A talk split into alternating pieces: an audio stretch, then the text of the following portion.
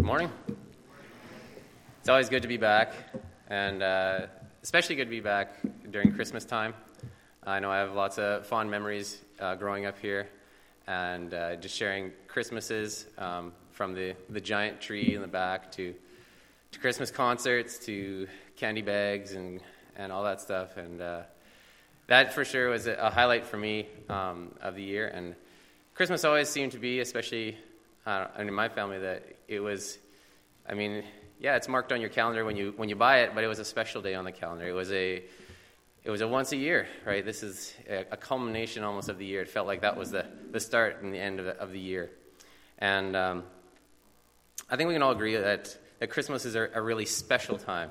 And you can, you can look at all the things that we do. Um, there's special food, and there's special songs, and there's, there's tons of diff- different special things that we do. And um, all of that kind of adds up into this, this season, a season all of its own. And all of that stuff is good stuff. And, and I know we get carried away. We, we don't feel like it's really Christmas if, if there's not snow on the ground. And, you know, kids often associate Christmas, like Jamie was saying, with the presents. We realize that. Um, and we try and, you know, we celebrate and, and sometimes pull out all the stops in the celebrating. Um, but then do have to remind ourselves of what it's all about.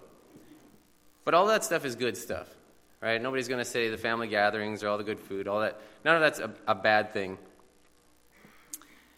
And it's caught on, in a sense, because it's a special time for, for lots and lots of people.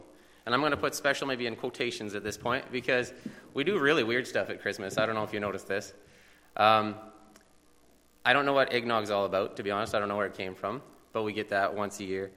Uh, lights, reindeer, Santa, candy canes, elves, Right? We, we have a lot of interesting things that we do at Christmas as well as just kind of wrapped up in this now holiday season. And I'm not going to ask for a show of hands, but I have a feeling if we surveyed, there's at least one or two of us out there that have, have gone overboard in one area or another.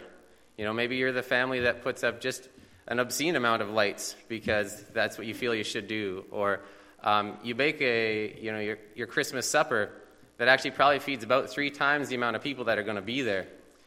And it's not as though these are, again, bad things, but it's a, it's a different type of atmosphere, and you can tell that on the way that, that we act. And, and it's really interesting that, that the season itself, you know, has, has a bit of a life of its own. And I think um, that, that difference, I mean, and it's noticeable in society.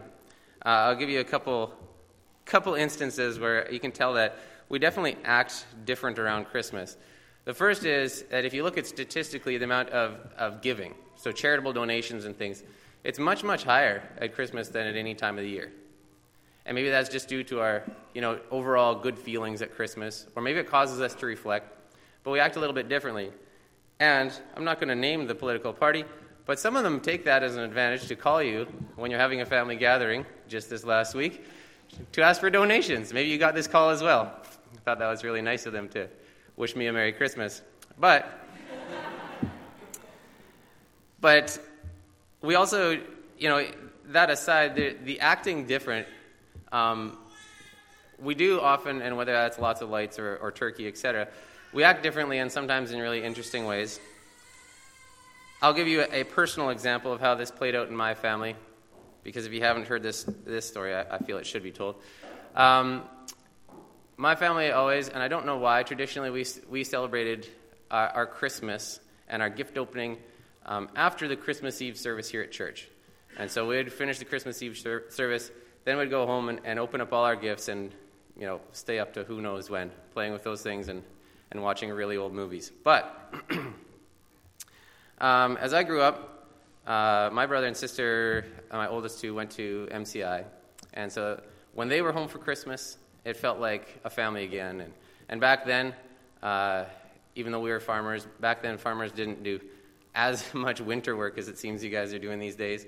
And so dad was, was often fairly free over the Christmas holidays as well. And I remember one year specific, we were all home, and everybody was there, um, and already enjoying the holiday season. And it was the 22nd of December. I remember this specifically because we were sitting around and talking, and us kids came up with a little bit of a plan because you know we had we had decided amongst ourselves that well, if we're all here, I mean, we could really get Christmas you know moving, right? Those those presents aren't going to unwrap themselves, and why why would we wait you know another two full days to do that? And so, like many kids do, they ask if they can open their gifts. And I don't know what was special about this year, but for some reason, the, the Christmas, um, I don't know, not to call it strangeness, but that, that Christmas spirit was, was flowing in our household. And the excitement was wrapped up in more than just the kids. Because usually that would be met with, you know, we'll, we'll just wait, you know, we'll, we'll enjoy games we'll, we'll do various activities. But for some reason, on this 22nd of December, um, the kids somehow touched on a Christmas feeling in my mother that I haven't seen before. And my mother, that, that evening, and I'm not sure of exactly the dialogue, but my mother said something to the effect of, You know, that's not a bad idea.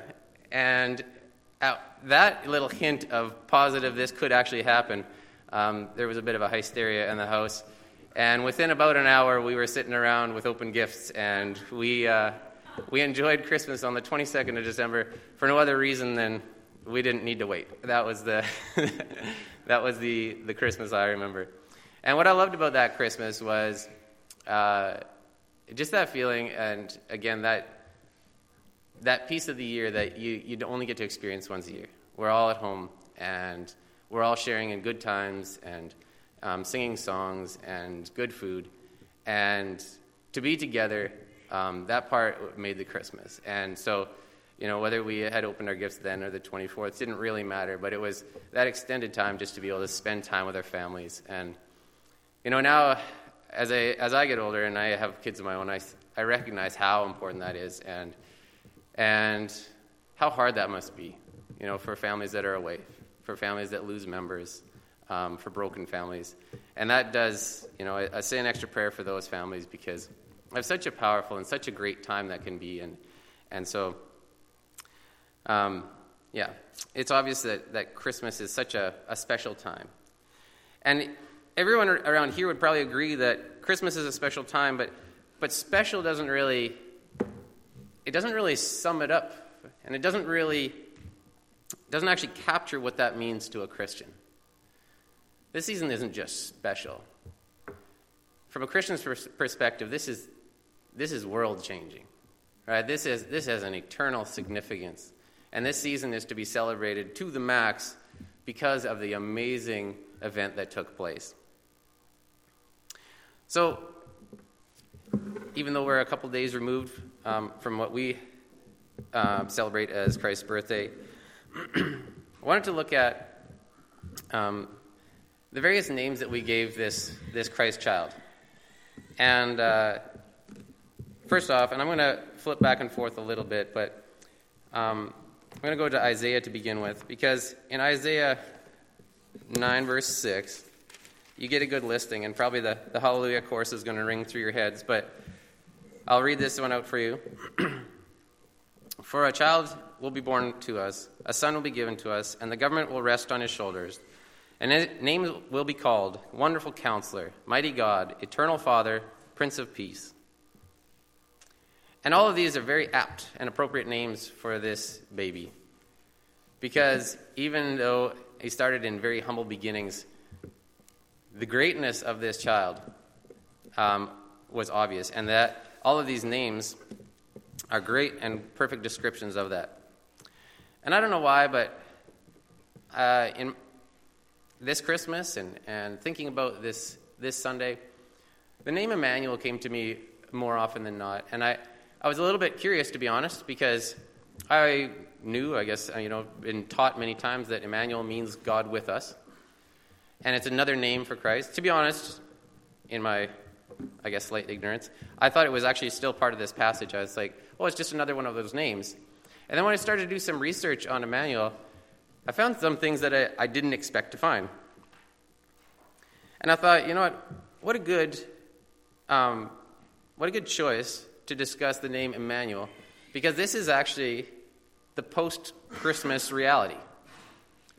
All of the other names have to do with you know what he'll become or or you know the coming of the Lord and and his place. But Emmanuel is the literal God with us. And with this birth of, of Jesus, the significance of God actually coming down to be with us is one that I think we, we should maybe stop and, and contemplate a little more often because of how crazy that actually is. And so I wanted to look at the actual word Emmanuel and the actual name. And I, so I started doing some study and looking through some commentaries, looking up different things, and, and wanted to see where this all came into place because to most Christians, this is a name that is that's pretty common. It's not as though you, you wouldn't run across it. So in my study, I found that it occurs in the Bible all of three times. A total of three times is the, the name Emmanuel used. I Thought that was kind of interesting. There's one in Matthew, which was the scripture we read, and then there's two um, kind of back to back in Isaiah. And for me, initially, I thought, well, that's kind of strange. You'd think that something so fundamental and so huge that that would be talked about more often or used more often. Why would the name Emmanuel only show up a total of three times in the Bible? The concept of God being with us and coming down for us, that, that means everything to us as Christians. That's our Savior, that's our Messiah. How come that didn't actually get a more prominent, prominent let's say, name for Jesus in the Bible? So I want to go back to the, that verse in Matthew. So Matthew 1 22 to 23 says, um, in talking about Jesus' birth, now all this took place to fulfill what was spoken by the Lord through the prophet. Behold, the virgin shall be with child, and shall bear a son, and they shall call his name Emmanuel, which translated means God with us. And that's pretty straightforward. That's the one we've, we've heard many times. And Maybe can even recite. And it's in direct re- reference to Isaiah. So the other passage I want to look at, if you still, hopefully you still have your fingers in Isaiah, because just flipping back a couple chapters, that's a direct reference to Isaiah 7:14. And I did a lot of study on this passage because it, it intrigued me and it actually confused me for a while, so I'll, I'll let you know what I found out. Here, God is trying to direct Ahaz, the king of Judah. And Ahaz is not exactly cooperating. Better yet, he's not really listening. And so, God is, is telling him through the, the prophet that he should be asking for a sign. And Ahaz has, has the gall and the ignorance to say that he doesn't want to bother God or test God with a sign. You know, he's quite pious that way. And yet, the prophet comes back and says, well, if you're not going to listen, then I'm going to show you a sign. And so I'm going to read this passage here, Isaiah 7. Um, I'll go about 10 to 14. Then the Lord spoke again to Ahaz, saying, Ask, for, uh, ask a sign for yourself from the Lord your God, make it as deep as Sheol, as high as heaven. But Ahaz, Ahaz said, I will not ask, nor will I test the Lord. Then he said, Listen now, O house of David. It is too slight a thing for you, is it too slight a thing for you to try the patience of men, that you will try the patience of my God as well? Therefore, the Lord himself will give you a sign. Behold, a virgin will be with child and bear a son, and she will call his name Emmanuel. And if you've read through this passage or studied through this, you can say, oh, that's there, that's interesting. There's, there's the reference to Jesus, and so Jesus will be the, the sign, uh, you know, the fulfillment of this prophecy. Um, but when in my reading, I got kind of confused because apparently biblical scholars don't entirely agree on this one. Because if you read a few verses later, it actually talks about um, when the child is, is, well, basically the age of, of three or four, this will come about. And it even references um, a, a time period. And so we're at 700 years before Jesus came. And I'm not going to get into a theological debate this morning, but basically, the question was did Isaiah even know that he was talking about Christ? And some scholars don't totally agree on this one. Now, to me, to be honest, when I did all this study, I, I came to the conclusion that it, it didn't really matter. Um, because what Isaiah was talking about was maybe a, a localized time period, uh, depending on how you look at it. And if you look at the next verse, or sorry, the next chapter, 8, verse 8, it might confuse you even more because then it references Emmanuel as a person that potentially was there at that time, again, due to some interpretation. But that is the, the, the only other reference to the word or the name Emmanuel in the, in the Bible. So even if we don't totally agree, um, the one thing that I found out was that in Matthew's use of that passage, he was aware that those words were maybe even more prophetic than Isaiah thought they were. Isaiah in chapter 9 talks very, very literally about the coming of Christ. And Matthew um, pulls out the idea that, you know what, when you were talking about this, uh, this prophecy and this Emmanuel, that wasn't just the name of a child. That was a literal God with us child. It's not a God is going to be with us because of this child. It was God is with us through this child. And that is where Matthew picks up on, on this, this passage, and that's why he used the name Emmanuel. The interesting part, I guess, for me was that Matthew is the only gospel to include the name Emmanuel. And it seems odd, right, that the idea of God with us, if this is really God's Son and He has come down in flesh, that this would be a, a prominent piece or a prominent name in all of the Gospels. But Matthew included it specifically. Well, Matthew includes a few things specifically. There's nine things that I found that Matthew included that the other Gospels don't, and I won't run through them all. But essentially, what they are um, are fulfillments of prophecies and very significant things, uh, learnings or teachings, images to the Jewish people. Because Matthew's gospel was specifically to the Jews. And so he included things there that he knew that they would need to hear to be able to convince them. And Matthew thought, not to put words in Matthew's mouth, but in the inclusion, it seems as though Matthew pulled out the name Emmanuel because not only is a significant event, and not only do they, the Jews believe that this, that, well, obviously Jesus was a person and a real person, Matthew was bringing out the idea that this isn't just any person. This is the God with us person that Isaiah had prophesied about.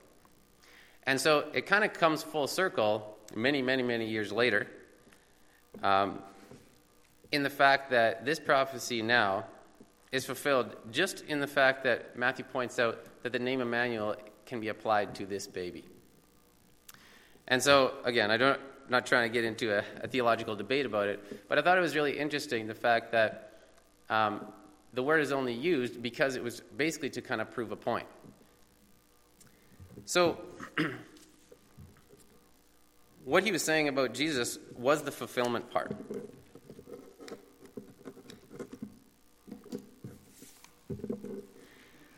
So, what about the reality of Emmanuel? If anything, I guess we got to go back to the, Christmas story itself. And uh, Christian and non Christian alike could probably recite a pretty good portion of the Christmas story. Right? From, from shepherds to wise men to stars, etc they could probably get some names and locations right. And I think, if anything, we've done as a culture is we, we've definitely over romanticized this, the Christmas story. It's been, a, it's been a really kind of a feel good story that's attached with the season. And I'm not sure, I mean, I'm not, I'm not saying it's not a feel good story, it's a great story. But the reality of this story uh, is probably a little messier than we imply it to be. Right? We often see the picture, and you'll see the nativity scene, and everybody's very, you know, happy or or glowing, and there's baby Jesus lying in a nice little manger, and he's swaddled, and and he's, you know, this this lovely type of environment. When, if you think about it, I mean, to be born in a manger wouldn't be a great thing. That's not an ideal location for giving birth. Um, the manger, the stable, that would be a, a dirty place at best. With animals and the tight environment, it's going to be a smelly place at best. And although it says in the, the, popular song Away in a Manger that no crying he makes, I can't find a scriptural reference to say that baby Jesus did not cry. So I have a feeling that it'll be loud at best as well, with all the animals and the baby crying. And this is probably a pretty stressful time for Joseph and Mary. Just, I'm just guessing. If I had to, you know, help my wife give birth to our, our firstborn in a manger in a town that we weren't in, uh, you know, from, I, that's not going to be the, the best of scenarios. And it's not as though you need to, to bring all, all the realism into the story, but because we make it such a, a feel good story with such beautiful imagery, it gets kind of over romanticized as a story. But, like, if you think about it for a second, and if you look at the, the, the relevance here of the actual story, this is like, it's beyond momentous event that's taking place. This is the biggest thing that's ever happened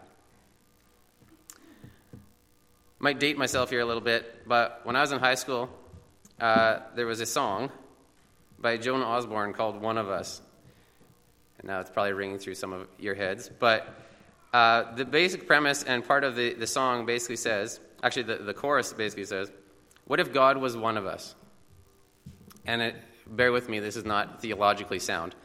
But it says, What if God was one of us, just a slob like one of us, just a stranger on a bus? trying to make his way home. And the whole purpose of the song was trying to, to go through, like, um, you know, what if it was just another person? What if God was just another person he was beside you on the bus? And what would you do? What would you say? Etc. And it's a very loose and not very reverent way of looking at it. But it's not great theology, but it's a really good question. And sometimes I think, you know, what if, what if we were there back then? What if you were the innkeeper? What if you were the shepherds? What if you were the, the wise men? Would the, would the impact, would the magnitude of that event actually hit home with you? Would that, or would you be, you know, would you be the, the hundreds of other people around in the village who didn't really think anything of it or heard that the, that baby's a king and, and kind of laugh at those odd people who are worshiping the baby? Would the impact of that event sit with you? What if God was actually one of us? Could you look at that baby and say, wow, God came down to be with us.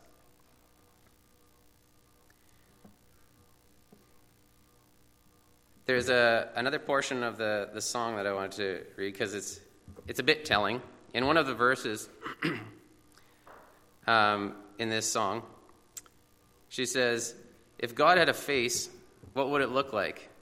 And would you want to see if seeing meant that you would have to believe? And I don't know where jo- Joan Osborne is in her faith journey, but she's obviously contemplated a few of these things.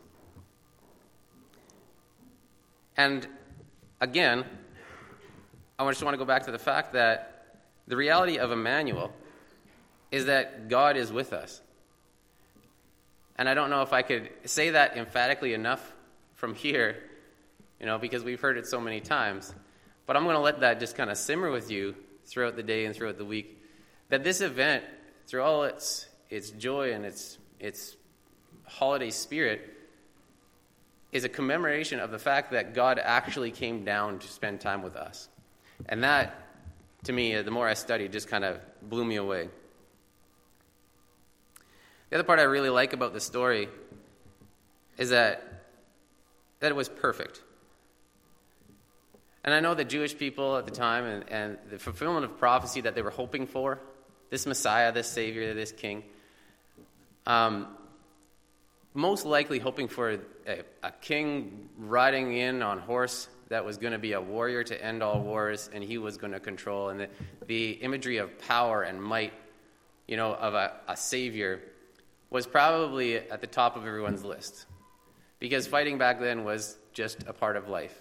Constantly being taken over, trying to fight for your land, your freedom, your protection. And for somebody to have that security, right? The Savior to come and save you from all that trouble and that harm I'm pretty sure the imagery that, that they had in their minds was of the, the biggest and the strongest of people. When God comes to see us, when this Messiah comes down, He's going to take over everything and He's going to make sure that we are safe and we are under His control. And there He came. Not even be able to support His own life as a human being. Right? A humble baby in a manger. And even for those who are hoping for the Messiah, I'm sure that there was at least a few that heard about the king. Really, the king is coming? Really, the king is here? And realized that they're talking about a baby who'd been born to just average people in a manger. There's probably just a little bit of disappointment of, oh, that's not what I was hoping for. But I love how perfect that story is.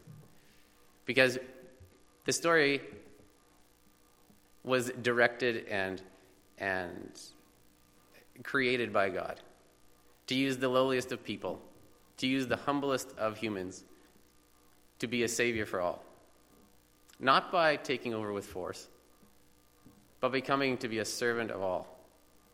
And I love how the Christmas story has Christ as, as, as Savior, as just the tiniest of insignificant humans at the time. Now, I'm going to come full circle as well with the idea that Emmanuel, for some reason, only shows up three times in the Bible. And that seems, wow, why is that such a small, small portion? It's such a huge theme. How could it, how could it be represented so seldomly in the Bible? Well, not to spoil it, but that isn't the only three times. It's the only three times that you actually see the word and the name Emmanuel. But let's go let's look at it from a different way. On the ceiling of the Sistine Chapel is one of the most famous paintings of all time. It is The Creation of Adam by Michelangelo. And if you've seen this one, it's the, the half dressed, kind of plump Adam sitting there with his limp finger while God reaches down from the clouds and is trying to touch his, his finger. And in reading about this painting, um, it's an interesting imagery because one person who was analyzing the painting said if you look at the different characters, it's really telling about what Michelangelo perhaps was trying to tell us about our relationship with God. Because God, if you look at him in the picture, stretched out of the clouds, reaching as far as he can with an outstretched arm, and you can see the, the urgency to try and touch the human. And you can tell that his love for the human, his desire to be with that human, is great. That is, that is what he's trying to portray. How greatly God wants to be there with the human. And on the flip side of it, if you look at the human, Adam is relaxed in the picture, his arm slightly bent, his finger pointing barely in the direction.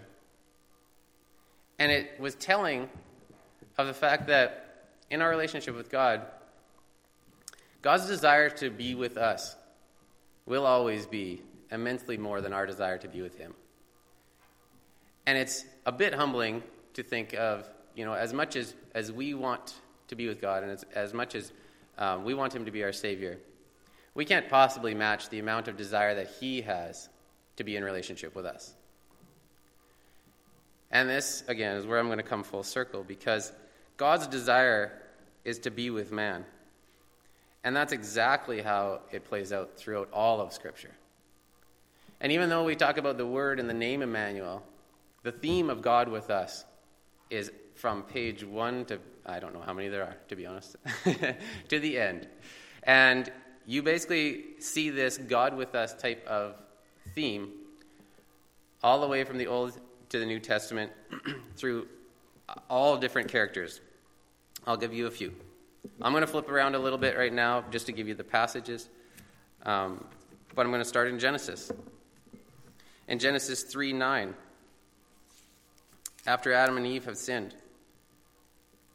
They heard the sound of, of Lord God walking in the garden in the cool of the day, and the man and his wife hid themselves from the presence of the Lord among the trees of the garden. And the Lord God called to man and said to him, Where are you? Because he was seeking for Adam and Eve. In Exodus 3 11 and 12, Moses is trying to get out of um, his calling of relieving his people from Egypt. So Moses says to God, Who am I that I should go to Pharaoh and that I should bring the sons of Israel out of Egypt? And he said gently, Certainly, I will be with you. And this will be the sign to you that it is I who have sent you. When you have brought the people out of Egypt, you shall worship God at this mountain. And immediately after Moses was Joshua. And Joshua had similar feelings. How can I possibly do this task that you asked me to do? Joshua 1 1 to 5. Now it came about after the death of Moses, the servant of, of the Lord, that the Lord spoke to Joshua, the son of Nun, Moses' servant, saying, Moses, my servant, is dead. Now therefore arise, cross this Jordan, you and all his people, to the land which I am giving to them, the sons, to the sons of Israel. Every place on which the sole of your foot treads, I have given it to you, just as I spoke to Moses. From the wilderness and this sorry, from the wilderness and this Lebanon, even as far as the great river, the river Euphrates, and all the land of the Hittites, and as far as the great sea, toward the setting of the sun, will be your territory. No man will be able to stand before you all the days of your life. Just as I have been with Moses, I will be with you. I will not fail you nor forsake you. And if we really wanted to to flip through passages all day, you could look up Noah, Abraham and Sarah, Jacob, David, and so on and so on. The amount of times that the Bible talks about um, God's presence with us or direct statements from God that I will be with you is countless. And then is the literal Emmanuel. And although the word and the name is used for only one person, the theme is spread throughout. This time of year, we get to celebrate Emmanuel. This was the literal God with us. And so, even throughout all the promises, promises to be with um, Moses and J- uh, Joseph and Mary and David and all the other ones, we do actually get a literal God with us. And the amazing time that it must have been to actually have God fully as man. But it even goes further than that. Because fulfillment of prophecy would be, yeah, here is actual God with us. See, I, you know, the fulfillment is here. Jesus has come down. This is my presence um, with you. But if you flip to Matthew 28, verses 16 to 20, this is the Great Commission for the disciples. But the eleven disciples proceeded to Galilee, to the mountain which Jesus desi- had designated. When they saw him, they worshipped him, but some were doubtful. And Jesus came up and spoke to them, saying, All authority has been given to me in heaven and on earth. Therefore, go and make disciples of all the nations, baptizing them in the name of the Father, and the Son, and the Holy Spirit, teaching them to observe all that I commanded you. And lo, I am with you always, even to the end of the age. So even Jesus' disciples got the same promise that he was going to be with them, even if that wasn't um, in his physical body, he was going to be with them. And at this time of year, we talk about a story that happened many, many years ago. But this promise was for us as well. So I'll flip you one more time to John 14, 16 to 18. In John 14, 16 to 18, we talk about the Spirit. I will ask the Father, and he will give you another helper, that he may be with you forever. That is the Spirit of truth, whom the word sorry, whom the world cannot receive, because it does not see him or know him. But you know him, because he abides with you, and we will be in you.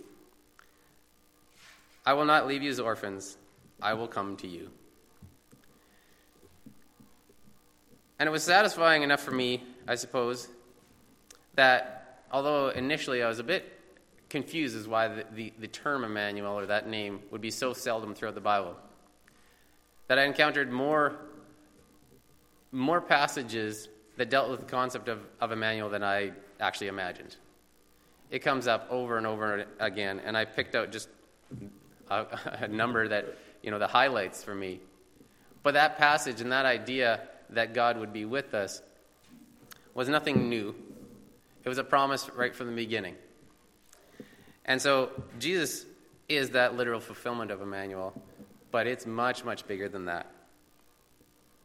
We see it all the way from the Old Testament to Jesus and then to the Spirit that abides with us, so that God constantly is with us.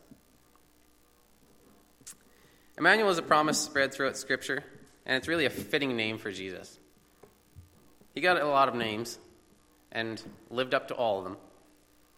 But Emmanuel is one that, at this time of year, um, should mean a lot to us.